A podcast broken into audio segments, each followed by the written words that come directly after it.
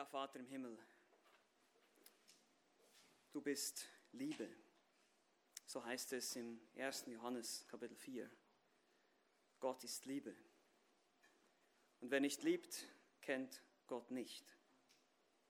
So möchten wir lernen zu lieben, möchten wir wachsen in der Liebe. Aber nicht so, wie die Welt es definiert, sondern so, wie du es uns in deinem Wort definierst. Diese Liebe bringt Opfer, diese Liebe, wie wir heute sehen werden, schaut nicht auf das Ihre. Und wie schwer ist das für uns, Herr, nicht auf das Unsere zu schauen. Wie schnell und wie ja, fokussiert sind wir doch auf unser eigenes Wohl. Immer und immer wieder stellen wir das fest. Und so bitten wir dich um deine Gnade, dass du uns hilfst, einerseits in der Zerbrochenheit über unsere Sünde zu wachsen, dass wir verstehen, wie lieblos wir immer noch sind auf der anderen Seite, dass wir uns aber freuen über deinen Sieg, den du errungen hast, und deinen Heiligen Geist, der uns durch dein Wort verändert, dass wir immer liebender werden können, dass wir es lernen dürfen zu lieben von dir, denn dein Joch ist sanft und leicht. Du bist ein guter Herr und dir wollen wir uns anvertrauen. Wir wollen dir näher kommen, so wir das gerade gesungen haben, näher zu dir. Ziehe du uns näher zu dir, zu deinem Herzen, Herr so dass wir die Welt, die Mitmenschen um uns herum durch deine Augen sehen können. Amen.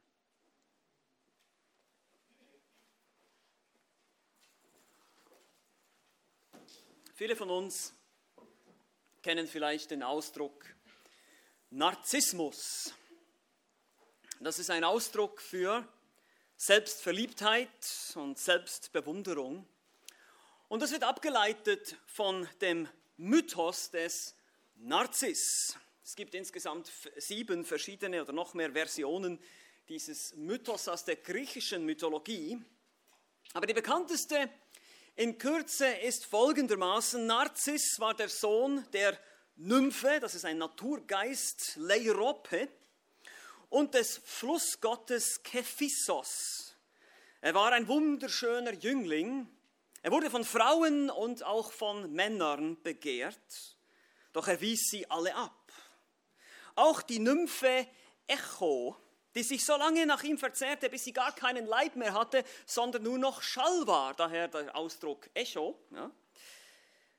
Einer der Zurückgewiesenen verfluchte Narziss und wünschte ihm, dass auch er alle Qualen der unerwiderten Liebe erleiden müsse.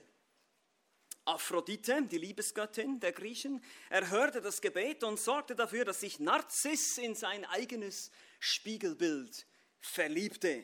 Eine solche Liebe kann natürlich nie Erfüllung finden und er schaute sich immer wieder selber im Spiegel an oder in einem, man sagt in einer Wasserquelle, an einer Quelle und er hörte auf zu essen und starb schließlich oder eine andere Version sagt auch schließlich fiel er kopfüber in sein in dieses Wasser und ertrank.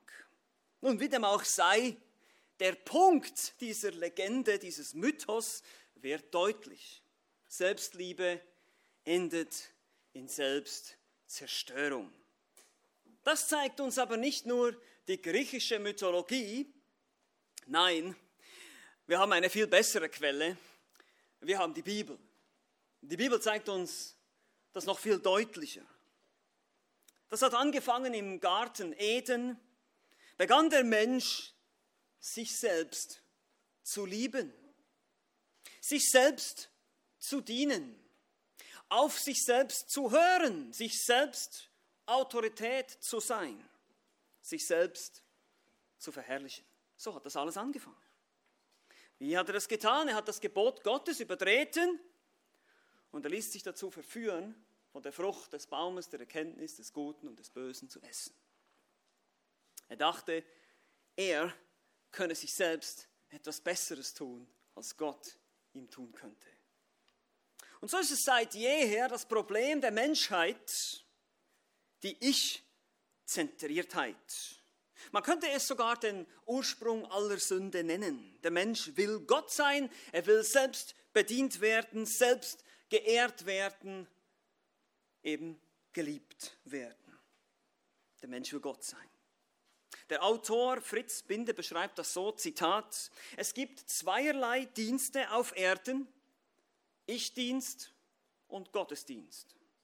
Also du musst dich entscheiden, entweder Ich-Dienst oder Gottesdienst. Und heute ist es nicht, bis heute ist es nicht besser geworden, ist es nicht so. Unsere Gesellschaft ist so selbstverliebt und auch nur um ein Beispiel zu nennen, die sozialen Medien. An den sozialen Medien ist eigentlich nichts wirklich sozial. An diesen Plattformen, weil auf diesen Plattformen geht es immer nur um eine Person, um mich.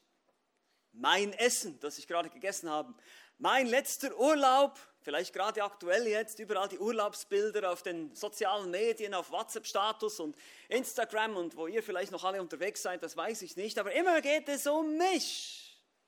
Und so ist unsere Gesellschaft heute aufgebaut. Es widerspiegelt einfach diesen Geist, diesen heutigen Geist, diese Ich-Verliebtheit. Ich will die Arbeit, die mich erfüllt. Ich will meine Freiheit, ich bestehe auf meinen Rechten und so weiter. Meine Bilder, mein Essen, meine Kinder, meine neuen Schuhe, meine schönen Kleider, alles müssen wir posten. Ich mir meins. Nun, leider ist das eben auch in die Christenheit und in den allgemeinen Evangelikalismus eingedrungen. Wir werden nicht verschont von unserer Kultur, wir müssen uns das nicht einbilden, wir werden beeinflusst von den Menschen, die um uns herum sind, wir werden beeinflusst durch unsere eigene Sündhaftigkeit, leider immer noch.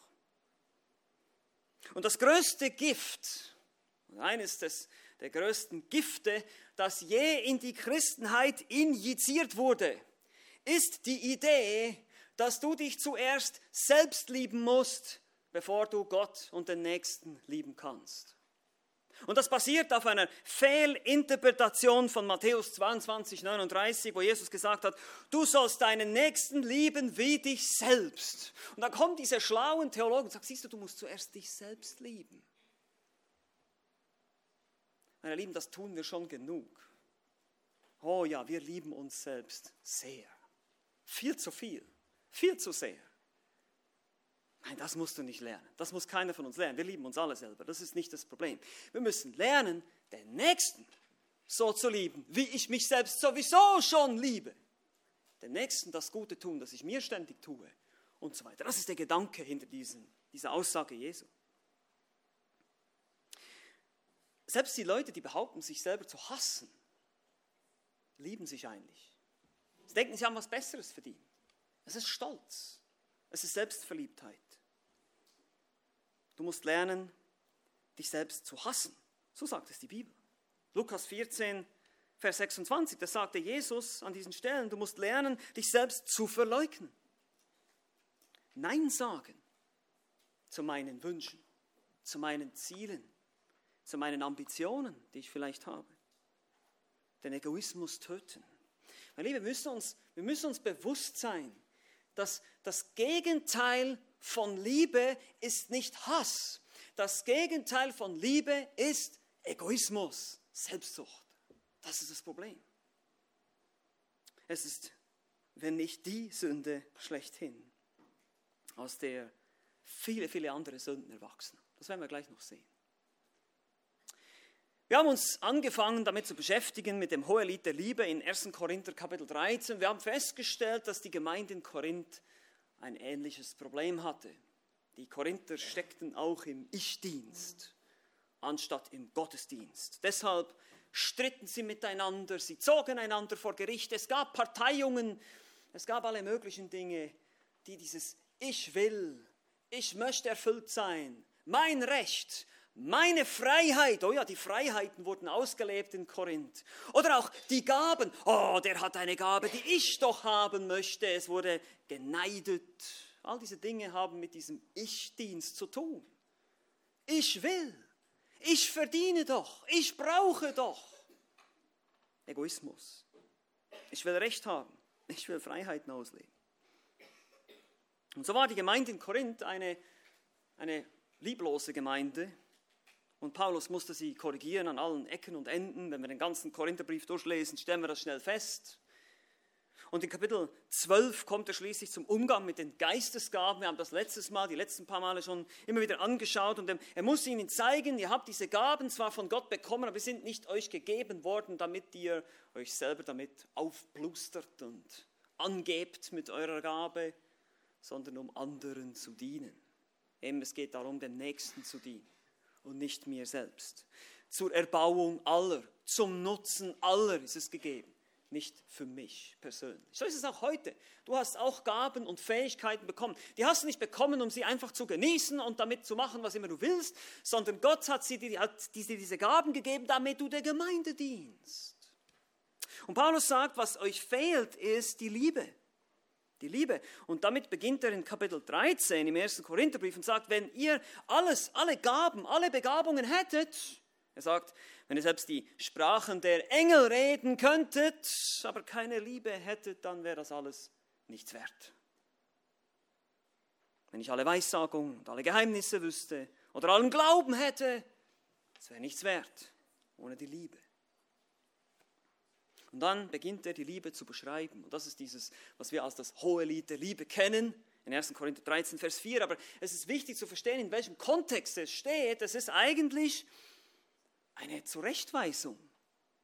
Es ist nicht sehr positiv eigentlich, es ist eher eine, eine Zurechtweisung, eine Ermahnung. Hey, ihr seid nicht so, ihr lebt nicht so, ihr müsst danach streben, so zu leben. Im Kapitel 14, Vers 1 sagt er dann, strebt nach der Liebe, strebt nach diesen Eigenschaften. Das ist viel wichtiger als alles Sprachenreden und alle Weissagung, mit der ihr euch da alle gegeneinander aufblustert. Das ist viel wichtiger, dass ihr Liebe habt. Der Weg der Liebe, der vortrefflichere Weg, wie es Paulus bezeichnet. Und wir haben uns verschiedene von diesen 15, insgesamt sind 15 Verben, die Paulus in Vers 4 beginnt er damit, die Liebe ist langmütig, die Liebe langmütigt, die Liebe gütigt, das sind alles Tätigkeitswörter hier, es ist alles kontinuierlich, Präsenz, das soll beständig in eurem Leben der Fall sein. Oder sie neidet nicht, sie prahlt nicht, das haben wir schon angeschaut. Und heute kommen wir im Prinzip so ein bisschen eben zum, zum Kern der Sache. Ja, wir dringen so ein bisschen vor, wir haben gesehen, neidet nicht, prahlt nicht, bläht sich nicht auf, ist nicht unanständig, wir haben sogar über Manieren gesprochen. Und jetzt kommen wir zu einem Kern, und das ist ja 1. Korinther 13, Vers 5. Man kann sagen Vers 5b. Ja, Vers 5 beginnt mit, die Liebe ist nicht unanständig. Und dann heißt es hier, sie sucht nicht das ihre. Relativ einfach. Sie sucht nicht das ihre. Der wahre Christ lebt eben nicht im Ich-Dienst, sondern im Gottesdienst und sucht, trachtet nicht nach eigenen Interessen, nach eigener Erfüllung. Das ist genau das Rezept für eine Katastrophe in deinem Leben. Je mehr du deine eigene Erfüllung suchst, deinen eigenen Willen, deine eigenen Rechte, desto schlimmer wird es werden. Wir müssen lernen, uns zu verleugnen. Der Weg nach oben ist der Weg nach unten. Wir müssen lernen zu verzichten. Jesus ruft uns zu, verleugne dich selbst, verleugne deine eigenen Wünsche, verleugne deine eigenen Dinge, die du im Kopf hast, nach denen du los hast und folge mir nach. Nimm dein Kreuz auf dich und folge mir nach. Tu das, was ich tue. Wir werden auch sehen, das beinhaltet eben nicht das eigene zu suchen, sondern das Gottes und das des Nächsten. Wir haben heute vier essentielle Wahrheiten der selbstlosen Liebe, die wir uns anschauen wollen. Vier Wahrheiten über die selbstlose Liebe. Das Wesen, die Vorbilder, der Charakter und die Anwendung. Und wir steigen gleich ein mit dem Wesen. Das Wesen dieser Liebe was heißt es hier in unserem Text? Es heißt hier, sie sucht nicht das ihre. Nur das Wort Seteo im Griechischen, suchen, kann ganz unterschiedlich übersetzt werden im Neuen Testament und das wird häufig verwendet, von dem einfachen Suchen nach Informationen bis hin zu einem Verlangen. Und dann ist es auch nicht immer gesagt, dass es unbedingt negativ oder positiv sein muss, aber hier in diesem Zusammenhang ist es eindeutig, die Liebe tut das nicht, also es ist etwas Negatives. Ein Lexikon formuliert es so, beträchtlichen Aufwand und Anstrengung darin investieren, sein eigenes Verlangen zu erfüllen oder Ziel zu erreichen. Das kann auch positiv sein. Zum Beispiel, wenn Jesus sagt, sucht zuerst das Reich Gottes. Trachtet, sagen unsere deutschen Übersetzungen, aber eigentlich ist es dasselbe Wort da. Seiteo, sucht zuerst das Reich Gottes. Matthäus 6,33. Das ist positiv.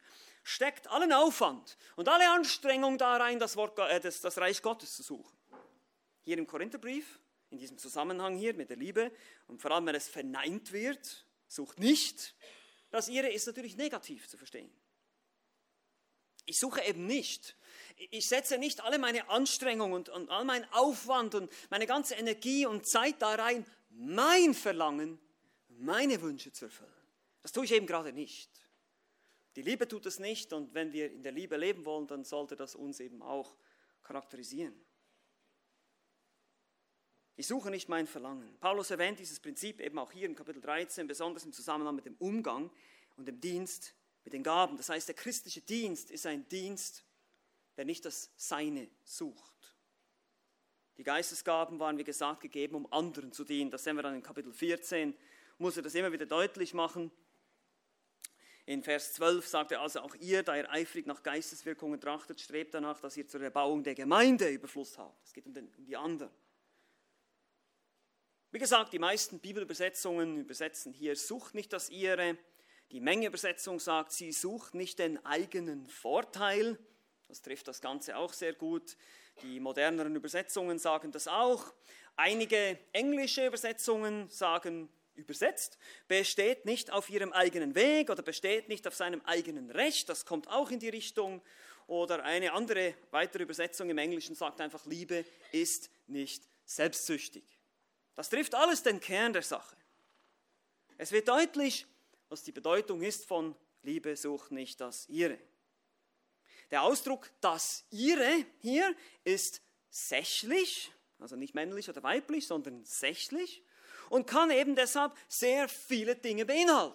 Es ist sehr allgemein formuliert. Sie sucht einfach nicht das ihre. Das können Interessen sein, das können Wünsche sein, das können Verlangen sein, Ziele sein, Ambitionen, Position, Macht, Reichtum, Begabung, was immer es ist. In diesem Zusammenhang sind es ja die Geistesgaben.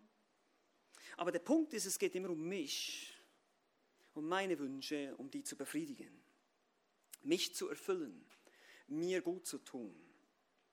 Es hilft mich, wohl zu fühlen. Ist das nicht voll der Trend heute? Hauptsache, es fühlt sich gut an. Hauptsache, du fühlst dich wohl dabei. Hauptsache, es stimmt für dich. Habt ihr sicher auch schon gehört, oder? Und, und wir merken, das ist komplett antibiblisch, das ist komplett verkehrt. Das ist genau das Gegenteil von dem, was die Schrift sagt. Weil oft ist das, was Gott sagt, das stimmt nicht für mich. Das stimmt nicht für meine Gefühle. Das geht gegen meine Intuition. Und das sehen wir auch bei Jesus in den Evangelien. Als Jesus kam, die Erwartung war komplett anders. Ihr könnt euch erinnern, Johannes Evangelium, wir haben darüber gesprochen. Die Jünger haben was erwartet, die, die Pharisäer haben was erwartet und Jesus hat alles auf den Kopf gestellt. Er hat die Moral auf den Kopf gestellt. Es war nicht die Moral der Pharisäer, nicht dieses äußerliche Christentum, nein, dieses äußerliche Judentum, muss ich schon viel mehr sagen. Nein, es war von Herzen Gehorsam. Es war eine Moral, die von innen kommt der Geist des Gesetzes und solche Dinge. Und hier ist es auch so. Die Gesellschaft sagt, liebe dich selbst. Die Bibel sagt, liebe nicht dich selbst. Wie ich schon gesagt habe, es ist die Wurzel vieler, vieler Probleme, auch heute. Es ist auch die Wurzel von sogar Mord, Lüge, Diebstahl, Unmoral, Einfach weil ich will. Und ich will es jetzt. Und ich will es sofort. Das ist genau der Geist. Es ist auch die Wurzel von Angeberei, von Neid, diesen anderen Eigenschaften, die wir schon betrachtet haben, was die Liebe eben nicht tut, oder die Freundlichkeit, der Anstand, was die Liebe tut. Ein wahrer Christ oder ein wahrhaft gottesfürchtiger Mensch lebt nicht für sich selbst. Und das lässt sich so einfach sagen, aber es ist sehr, sehr schwer. Ist es nicht so? Vier essentielle Wahrheiten. Wir haben das Wesen jetzt betrachtet. Jetzt gehen wir zu den Vorbildern. Zweiter Punkt, die Vorbilder. Wir finden Vorbilder in der Bibel. Natürlich gibt es viele, man könnte hier jetzt einige durchgehen. Aber ich beginne mit dem ultimativen Vorbild Und das ist unser Herr Jesus Christus. Ich meine, wenn du wissen willst, was wirklich Liebe ist, dann musst du Jesus anschauen, dann musst du Jesus studieren. Dann musst du Jesus begleiten in den Evangelien. Du musst du Zeit verbringen mit Jesus. Wen sollten wir anders schauen? Er hielt und er erlebte diese selbstlose Liebe in zweifacher Hinsicht. Er lebte eben dieses größte Gebot, liebe Gott und liebe den Nächsten. Und das sehen wir immer, wenn wir die Evangelien lesen, wie oft er das betont hat. Er ist nicht gekommen, um seinen eigenen Willen zu tun, sondern den Willen des Vaters. Nicht wie ich will, sondern wie du willst, sagt er vor dem Kreuz. Er hat nicht seinen Willen getan. Er hat sich untergeordnet. Er hat aber auch genauso das Wohl des Nächsten im Blickfeld gehabt. Wir sehen die unzähligen Heilungen, die waren nicht nur da, um zu lehren, um zu demonstrieren, wer er ist, sondern er tat sie auch, weil die Menschen ihm leid taten. Er war barmherzig. Er kümmerte sich um die anderen, manchmal bis zur Erschöpfung. Ja, er wurde auch müde, er war 100% Mensch. Er musste auch schlafen. Er war erschöpft. Das lesen wir oft in den Evangelien. Er gab sich dahin. Er kam als Knecht, er kam als Lösegeld, er kam als Opfer, das sich hingibt für unsere Schuld. Markus 10, 45, denn auch der Sohn des Menschen ist nicht gekommen, um sich dienen zu lassen. Man könnte auch sagen, der Sohn des Menschen ist nicht gekommen, um das Seine zu suchen, sondern das der anderen. Sondern um zu dienen und sein Leben zu geben als Lösegeld für viele. Markus 10, 45. Und das ohne etwas zurück zu erwarten. Er liebte uns, als wir noch Sünder waren, heißt es in Römer 5, Vers 8. Aber es gibt noch mehr Beispiele, menschliche Beispiele. Jesus, man könnte jetzt sagen, ja, Jesus war der Gottmensch, er ist das perfekte Beispiel. Wir finden auch andere Vorbilder. Nehmen wir Paulus, nehmen wir seinen Dienst. Paulus war nach seiner Bekehrung ein Mensch, der nicht mehr seinen eigenen Interessen folgte. Und das sehen wir immer wieder, wenn wir seine Briefe lesen. Selbst als er im Gefängnis saß, und die Gefängnisse damals waren nicht ganz so bequem wie die heutigen, war ihm nur eines wichtig, dass Christus verkündigt würde. Dass in aller Freimütigkeit wie alle Zeit, so auch jetzt, Christus hochgepriesen wird an meinem Leib, es sei durch Leben oder durch Tod, denn für mich ist Christus das Leben und das Sterben ein Gewinn. Philipper 1, 20 bis 21. Wahnsinn, so eine Einstellung zu haben. Das ist jemand, der nicht das Seine sucht. Er sagt, wenn mein Leben Christus verherrlicht, dann soll es so sein. Wenn mein Tod Christus verherrlicht, dann soll es so sein. Wenn einfach nur Christus verherrlicht wird.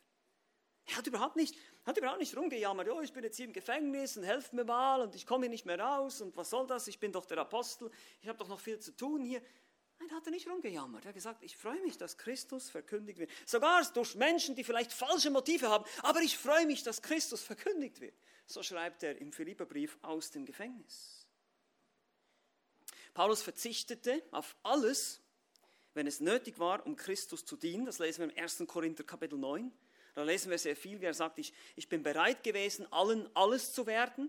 Und damit meint er nicht, dass er sich der Kultur anpasste und alle Sünden mitmachte der Kultur, sondern er war bereit zu verzichten. Ich verzichtete auf meine Vorrechte, ich verzichtete auf Bezahlung, das Darüber schreibt er in 1. Korinther 9. Er sah sich und seine Mitarbeiter als Sklaven, als Knechte, als Diener. 1. Korinther 3, Vers 5. Wir sehen mehr Beispiele. Wir schauen uns Timotheus an. Timotheus, von Timotheus lesen wir folgendes in Philipper 2, ab Vers 19 sagt, schreibt Paulus, ich hoffe aber in dem Herrn Jesus Christus, Timotheus bald zu euch zu senden, damit auch ich ermutigt werde, wenn ich erfahre, wie es um euch steht, hier schon nur es interessiert ihn nicht, wie es ihm geht, er möchte wissen, wie es den Philippern geht, denn ich habe sonst niemanden von gleicher Gesinnung, der so redlich für eure Anliegen sorgen wird. Denn sie suchen alle nur das ihre, nicht das, was Christi Jesus ist. Wie er sich aber bewährt hat, das wisst ihr, dass er nämlich wie ein Kind dem Vater mit mir gedient hat am Evangelium. Ich habe niemanden wie Timotheus, der sich so um euch kümmern wird. Er hat nur euer Wohl im, im Kopf. Das ist vielleicht eine Dienstbeschreibung, da muss man gar nicht viel dazu sagen erübrigt sich jeder Kommentar. Im Vergleich zu den anderen, die eben nur das ihre suchen, übrigens genau dasselbe griechische Wort, Seiteo, sie suchen alle nur das ihre, ist Timotheus eben nicht davon charakterisiert. Vielleicht noch, weil es gerade so schön ist, noch ein weiteres Beispiel. Epaphroditus, den treffen wir auch im Philipperbrief an, da müsst ihr gar nicht weiter viel blättern. Philipper 2,27, hier schreibt Paulus, er, also dieser Epaphroditus, war auch wirklich todkrank, aber Gott hat sich über ihn erbarmt und nicht nur über ihn, sondern auch über mich, damit ich nicht eine Betrübnis um die andere hätte. Also er wurde krank. Ein paar Verse weiter in Vers 30, denn für das Werk des Christus ist er dem Tod nahegekommen, da er sein Leben gering achtete, um mir zu dienen an eurer Stelle. Wow! Das war kein Mensch, der für seine eigenen Wünsche und für sein eigenes Wohlfühlen gelebt hat, der Epaphroditus. Das war jemand, der gesagt hat, weißt du was, Christus und Christus allein. Und ich bin bereit, sogar krank zu werden dafür, wenn es nötig ist. Nicht unnötig, ist ja klar, aber es nötig ist, es nicht anders geht. Ihr müsst euch vorstellen, damals war das Reisen auch nicht so bequem wie heute. Schon ins warme Auto sitzen und losfahren, ja, das, das war damals nicht so. Reisen waren sehr gefährlich. Und so kriegen wir viele Vorbilder in der Schrift, wie Menschen gedient haben, wie ein Paulus, ein Timotheus oder auch ein Epaphroditus gedient haben. Also wir haben das Wesen, wir haben die Vorbilder und jetzt kommt drittens der Charakter der selbstlosen Liebe. Wie sieht diese selbstlose Liebe zu Gott und zu den Mitmenschen denn nun konkret im Alltag aus? Wie gesagt, wir, wir setzen das Seziermesser jetzt ein bisschen tiefer. Wir wollen jetzt noch ein bisschen, bisschen tiefer reinschneiden in unser Herz und uns ein bisschen überführen hier, einfach um zu verstehen, nach was wir eigentlich streben sollten. Und ich habe euch hier äh, zehn Charakteristiken, keine Angst, wir gehen da schnell durch, zehn, also ihr könnt schon mal 1, 2, 3, 4, 5, 6, 7, 8, 10, diesmal sollten es wirklich zehn sein. Mal schauen, ob ich richtig rechnen kann dieses Mal. Wir fangen bei 1 an. Das erste ist, was wir sehen, wenn wir diese Liebe betrachten, eben von Jesus oder eben auch Paulus und Timotheus und allen anderen Vorbildern, Opfer. Das ist immer nur ein Stichwort. Erstens, Opfer. Es kostet etwas. Ja, es ist, und das möchte ich betonen, weil Liebe ist heutzutage einfach ein Gefühl, ein wohliges, warmes Gefühl in der Magengegend. Aber das ist nicht die Liebe, von der die Bibel spricht. Das, das merken wir immer wieder. Sie kostet was. Es kostet uns unseren Stolz, unsere Bequemlichkeit, vielleicht auch unser Geld oder unsere Gesundheit, wie Epaphroditus. Paulus sagt in Galater 2,20: Ich bin mit Christus gekreuzigt und nun lebe ich aber nicht mehr ich selbst, sondern Christus lebt in mir. Er lebt nicht mehr für sich selbst, er lebt für Christus. Und daher ist das Opfer Christi letztlich die Grundlage. Ja, selbstverständlich. Wenn du kein Christ bist, wenn du Jesus nicht kennst, dann kannst du nicht in dieser Liebe leben. Da musst du erst mal merken, wow, ich habe überhaupt keine solche Liebe. Das gibt es bei mir gar nicht. Ich, ich komme hier viel zu kurz. Ich, ich schaffe das überhaupt nicht. Ich komme an diesen Maßstab überhaupt nicht heran. Ich kann nicht so lieben, wie diese Menschen hier, die da beschrieben wurden und Jesus schon gar nicht. Diese perfekte, diese vollkommene Liebe. Er war bereit, für Übeltäter zu sterben. Und genau diese perfekte, diese vollkommene Liebe, die gilt dir, wenn du an ihn glaubst. Er ist für dich gestorben. Weil du und ich, wir schaffen es nicht so zu lieben. Wisst ihr, die zehn Gebote, du sollst nicht lügen, du sollst nicht stehlen, du sollst, nicht, du sollst deine Vater und Mutter ehren, du sollst Gott allein ehren, du sollst kein Bildnis machen, du sollst, äh, keine falschen, äh, sollst Gottes Namen nicht missbrauchen. Diese ganzen Gebote kann man zusammenfassen in Liebe Gott und Liebe deinen Nächsten. Und zwar von ganzem Herzen. Mit ganzem Herzen, ganzer Seele, ganzer Kraft, mit allem, was du hast. Und das merken wir schnell, das können wir gar nicht. Das schaffen wir nicht. Keiner von uns. Und das meine ich, wenn ich sage, wir müssen erstmal zerbrechen, bevor wir uns freuen. Wir müssen erstmal verstehen, ich bin ein hilfloser Sünder, ich kann nicht bestehen vor Gott, weil Gott wird genau diesen Maßstab ansetzen im Gericht. Er wird sagen, hast du vollkommen geliebt? Wenn nein, kommst du in die Hölle. Vollkommene Liebe ist eben nie gelogen, nie gestohlen, nie was Falsches gedacht, nie gelästert, all die Dinge, die die Bibel verbietet. Und wir merken schnell, schaffen wir nicht. Aber Christus ist gestorben und er hat bezahlt für jeden, der glaubt. Und das ist die Grundlage, dieses Opfer. Wir müssen das verstehen, wir müssen das glauben, wir müssen das annehmen. Und wenn Christus in deinem Leben ist, dann lernst du, dann bist du noch lange nicht angekommen, keiner von uns. Aber wir streben nach diesen Dingen. Aber, wie schon gesagt, es geschieht nicht von alleine. Es wird uns was kosten. Und das hat Jesus immer wieder deutlich gemacht. Er hat gesagt, wenn du mir nachkommen willst, dann verleugne dich selbst. Und damit meint er eben deine eigenen egoistischen Träume und Wünsche, was immer du dir vorgestellt hast, wie dein Leben vielleicht zu laufen hat. Und Gott sagt, ich habe andere Pläne.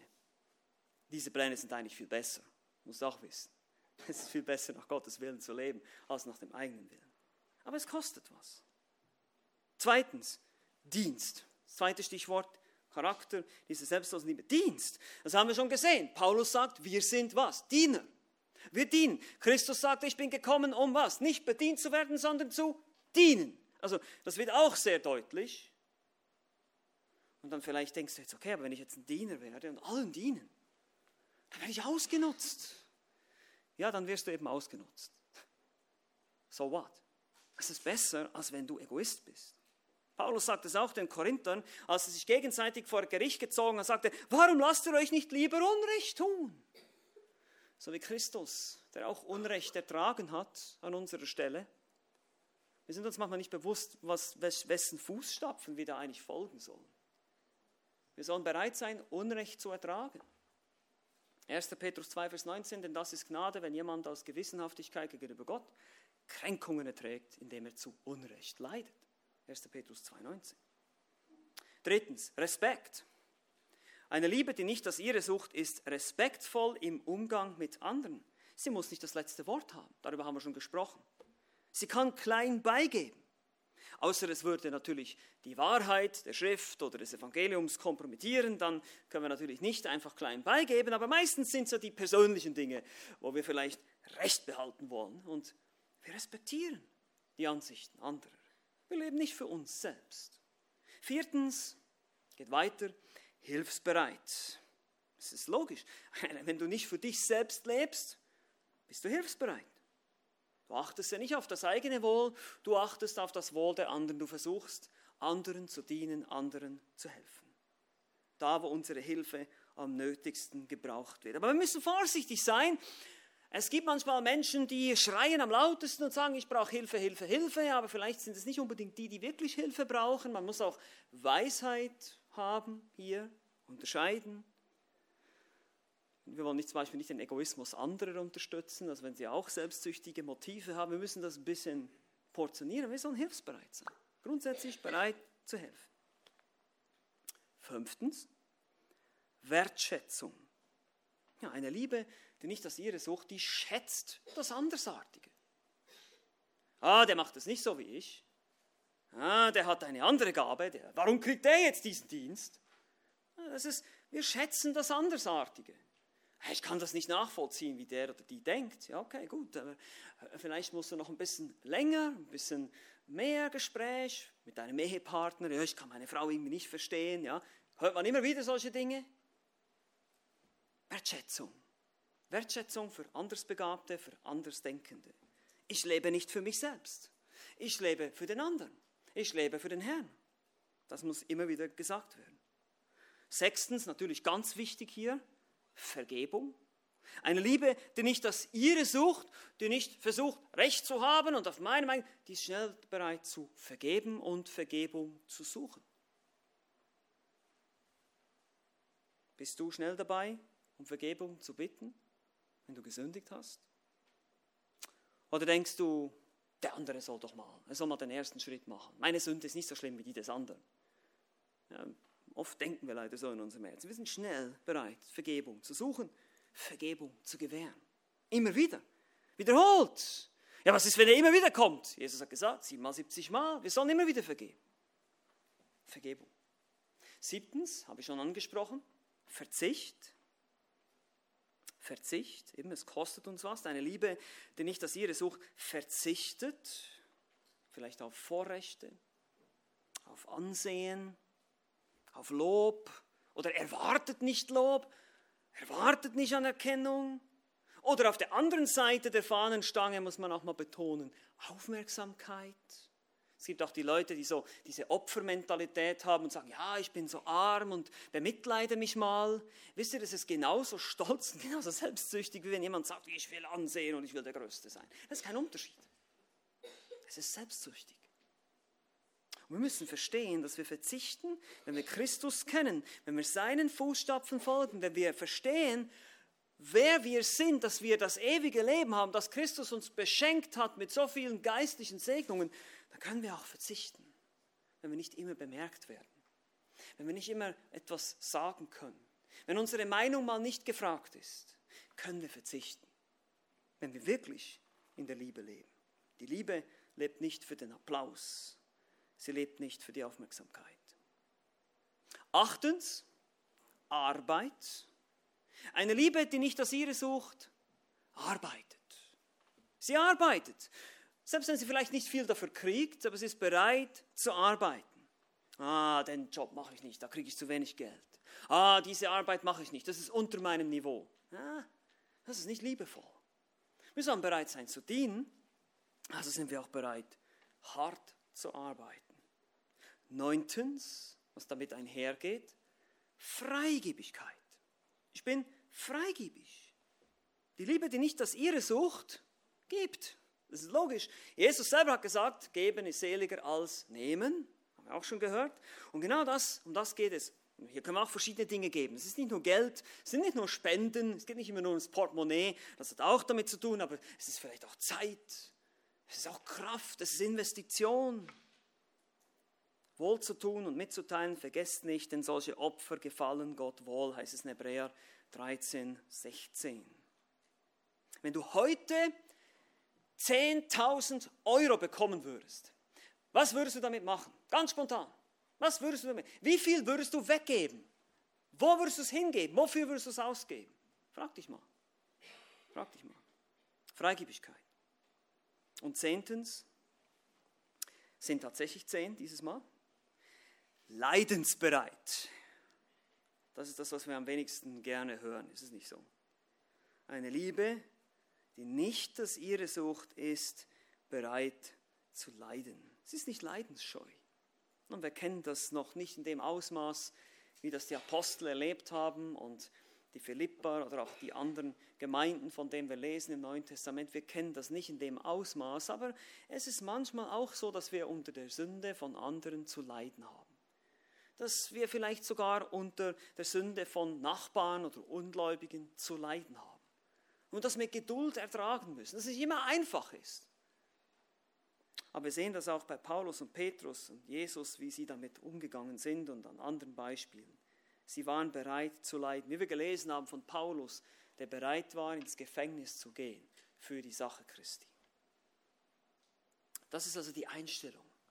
Und hier seht ihr schon, ja, da müssen wir beten. Da, da gehen wir auf die Knie und sagen, Herr, hilf mir, das, ist, das geht mir über den Kopf, so selbstlos so opferbereit, so leidensbereit, wie du es bist. Aber ich möchte es trotzdem lernen.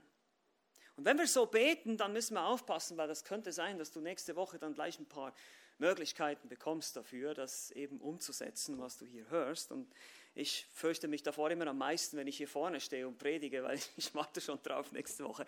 Aber das ist gut, der Herr prüft uns auch, das ist gut. Das ist gut, wir können lernen. Und selbst wenn wir versagen, dann dürfen wir wieder aufstehen und sagen, Herr, vergib mir, ich habe versagt, ich, will, ich bereite mich aufs nächste Mal vor. Ich will nächstes Mal richtig reagieren. Aber lass uns auch den vierten Punkt anschauen. Wir haben das Wesen, die Vorbilder, den Charakter. Und schließlich jetzt haben wir die, die Anwendung. Die Anwendung der selbstlosen Liebe. Ja, wir haben die Einstellung gesehen, aber irgendwas Praktisches wollen wir jetzt noch mitnehmen. Wie, wie, wie mache ich denn das? Wie, wie geht das jetzt? Nun, wir haben schon gesehen, Paulus schreibt hier im ersten Korintherbrief, wenn ihr mal einen Blick drauf werfen wollt, hier in Kapitel 14, Vers 1, sagt er dann, strebt nach der Liebe, strebt nach der Liebe, das ist das Wichtigste. Oder eben 13.1 sagt er, wenn ich in Sprachen der Menschen, der Engel redete, keine Liebe hätte, so wäre ich nichts. Also ich soll mich irgendwie darum bemühen. Und das setzt natürlich voraus, dass du ein Christ bist. Das habe ich auch schon deutlich gemacht. Es setzt voraus, das Evangelium ist der Schlüssel. Das Evangelium ist der Schlüssel. Er zeigt die selbstlose Liebe auf ihrem Höhepunkt. Das Evangelium. Christus am Kreuz. Er bereit für dich zu sterben. Für den, der es nicht verdient hat. Für den, der die ewige Hölle verdient hat, ist Christus bereit, sein Leben zu geben. Und er nimmt es wieder. Er ist auferstanden. Er lebt. Die Vergebung ist erwirkt. Dein Konto, dein Sündenkonto ist gleich null, wenn du an ihn glaubst und er schenkt dir seine Kraft, er gibt dir seinen Heiligen Geist. Aber das, damit ist nicht genug. Jetzt werden wir aufgefordert. Jetzt heißt es, okay, jetzt musst du danach streben. Und deshalb, erstens, hier kommt jetzt die Anwendung. Erstens, wir müssen uns darum bemühen. Ja, das ist klar, es geschieht nicht von selbst. Es geschieht nicht von selbst. In 1. Korinther 14 heißt das, das Wort streben hier ist ein Präsens, strebt beständig, andauernd nach der Liebe. Es geht nicht von selbst. Zweitens, aufpassen jetzt, wir müssen aber mit den richtigen Mitteln kämpfen. Wir müssen danach streben, aber die Idee ist einfach nicht einfach so, naja, ich versuche jetzt einfach mal ein besserer Mensch zu werden. Ich reiße mich mehr zusammen, streng mich mehr an, liebevoller zu werden. Ja, Zähne zusammenbeißen, liebevoll sein. Ja, das wird nicht ganz hinhauen. Das wird nicht ganz hinhauen. Gott hat uns andere Mittel gegeben. Er hat uns sein Wort gegeben. Lasst uns sein Wort benutzen. Vielleicht solltest du 1. Korinther 13, 4 bis 7 auswendig lernen. Oder immer wieder lesen, jeden Tag. Bevor du aufstehst oder während du aufstehst, diese Verse lesen und sagen, Herr, hilf mir heute in dieser Liebe zu leben. Meine Frau, meine Kinder, mein Arbeitgeber, mein Lehrer, meine Nachbarn, wenn immer ich antreffe, so, dass sie das über mich sagen. Ja, setz mal deinen Namen da ein. Die Liebe, anstatt die Liebe, setz mal deinen Namen da ein. Pascal ist langmütig und gütig. Pascal neidet nicht. Pascal prahlt nicht. Uh, das ist überführend. Setz mal deinen Namen da ein. Und mach das mal jeden Tag. Lies das durch. Wir müssen mit dem Wort Gottes kämpfen. Wir müssen beten. Beten wir dafür. Bete ich dafür, dass ich liebevoll, langmütig, gütig, freundlich, eben, dass ich nicht ständig auf der Suche bin nach meiner eigenen Erfüllung. Da muss ich, muss ich für beten. Verbringe Zeit mit Jesus. Positiv gesagt. Und dann drittens, natürlich müssen wir auch lernen, Nein zu uns selbst zu sagen. Wir müssen lernen, was hat jemand mal gesagt, jemand hat gesagt, ein Geheimnis der Heiligung ist, dass ich lerne, tausendmal am Tag Nein zu sagen. Nein zu meinem Ego, zu meinem Selbsteigenwillen. Weil unser Fleisch ist immer noch da. Wir lesen Galater 5, das Fleisch kämpft gegen den Geist, es begehrt auf, es will nicht das, was der Geist will. Es gibt da einen, einen Kampf in meinem Innern und den muss ich Nein sagen. Ich muss bereit sein, meine Rechte und meine Vorrechte aufzugeben und für den Herrn zu leben. Mit Gottes Hilfe können wir das lernen. Viertens, wir müssen lernen, uns nicht wichtig zu nehmen. Das haben wir schon angeschaut, wo wir über Stolz gesprochen haben und Demut, aber das ist hier nochmal wichtig. Demut ist ein Schlüssel. Und hier auch, ich schaue in den Spiegel des Wortes, ich schaue in das Wort Gottes und merke, boah, ich bin gar nicht so wichtig, wie ich dachte. Ich bin nur ein kleiner Puzzleteil, ein kleines Stück Weltgeschichte, 70 Jahre kurz, wenn es hochkommt, 80 Jahre, so sagt es Mose in Psalm 90. Ich bin nichts Besonderes. Ich bin nicht wichtig. Ich bin entbehrlich. Ich kann morgen tot sein. Und ich bin ein Sünder. Und ich versage ständig. Das macht mich demütig, wenn ich darüber nachdenke. Und das macht mich dankbar, wenn ich dann die Gnade Gottes sehe und immer wieder danke, Herr, dass du mir vergibst. Danke, dass du mir hilfst. Nimm dich selbst nicht so wichtig. Dann bist du nämlich auch nicht so schnell dann beim Verteidigen und Rechtfertigen und ich will jetzt und ich möchte jetzt und ich brauche jetzt, dann, dann denkst du gar nicht mehr so. Wenn du viel über das Evangelium nachdenkst, dann bist du zufrieden. Dann denkst du, ich bin so froh, dass der Herr mir vergeben hat. Ich bin so froh, dass der Herr mich liebt, obwohl ich es nicht verdiene. Wir müssen lernen, uns selbst nicht so wichtig zu nehmen. Und fünftens, natürlich, fünftens, wir müssen das richtige Ziel im Auge behalten. Kolosser 3, die Verse 1 bis 2. Wenn ihr nun mit Christus auferweckt worden seid, und hier ist auch impliziert, wenn ihr gestorben seid mit ihm und auferweckt wurdet mit ihm, also ihr habt dieses neue Leben, so sucht, hier kommt wieder dieses Wort, so sucht das, was droben ist, wo der Christus ist, sitzen zur Rechten Gottes. Trachtet nach dem, was droben ist und nicht nach dem, was auf Erden ist. Und ich habe das schon im Camp zu den Jugendlichen gesagt und ich muss das immer wieder wiederholen. Nichts in dieser Schöpfung wird dich glücklich machen. Nichts, gar nichts. Weder Ansehen, noch Reichtum, noch sonst irgendwas. Selbst Beziehungen, ja, selbst eine Familie, selbst ein Ehepartner. Nichts wird dich glücklich machen. Nichts an und für sich. Die Schöpfung, diese Schöpfung hier ist vergänglich, sie ist verflucht, sie wird vergehen, sie kann dich nicht erfüllen, das geht nicht. Und deshalb müssen wir schauen, wohin schauen? Was droben ist, wo Christus ist. Auf Christus schauen. Je mehr Zeit du mit Christus verbringst, werden die anderen Dinge plötzlich verblassen. Es wird gar nicht mehr interessant sein. Die Welt verliert ihren Schein. Die Versuchung, die Sünde ist plötzlich nicht mehr attraktiv für dich. Du suchst gar nicht mehr, weil du merkst, das ist alles, das ist alles so fade. Das ist immer irgendwie so ein, so ein Essen, wenn man so, ich weiß nicht, ob das schon mal gegessen hast, was, was wirklich nicht gut gewürzt ist. So, ja, es ist schon nicht schlecht, aber es ist einfach so fade. Es hat irgendwie keinen richtigen Geschmack. Es schmeckt wie Papier und Karton, keine Ahnung, Pappe, irgendwie sowas. Und dann kriegst du was richtig Leckeres mit viel Geschmack, irgendwie richtig gut gewürztes Steak oder irgendwie sowas, keine Ahnung. Und dann willst du plötzlich das andere, dieses Pappessen, das willst du gar nicht mehr haben, weil das ist irgendwie so, öh, das, ist, ach, das ist so fade, das, das befriedigt gar nicht. Das andere war so lecker, so gut. Und so heißt es auch in der Bibel, du sollst Christus schmecken, wie gut er ist.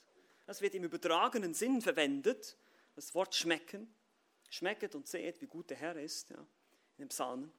Und genau das müssen wir lernen. Das ist schwierig für uns, weil es ist so, es sind geistliche Dinge, es ist halt alles, was in der Welt ist, ist materiell, das können wir irgendwie anfassen, spüren mit unseren fünf Sinnen und diese Dinge nicht. Und deshalb ist es manchmal ein bisschen schwierig, aber je mehr wir das tun, je mehr wir darauf schauen, auf dieses Unsichtbare, auf Christus, und das tun wir, indem wir ins Wort schauen, indem wir sein Wort lesen, über sein Wort nachdenken, über sein Wort beten, viel Zeit mit ihm verbringen.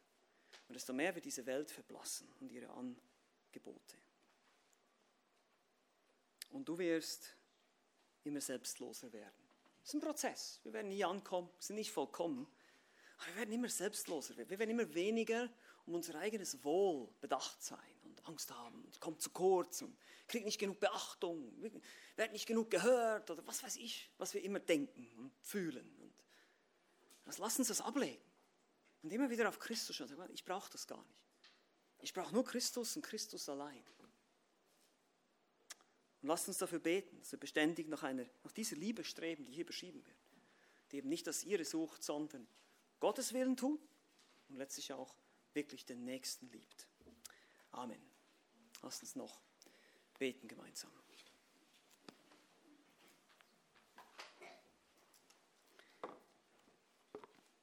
Ja, Herr Jesus Christus, einmal mehr sind wir überführt von deiner großartigen Liebe.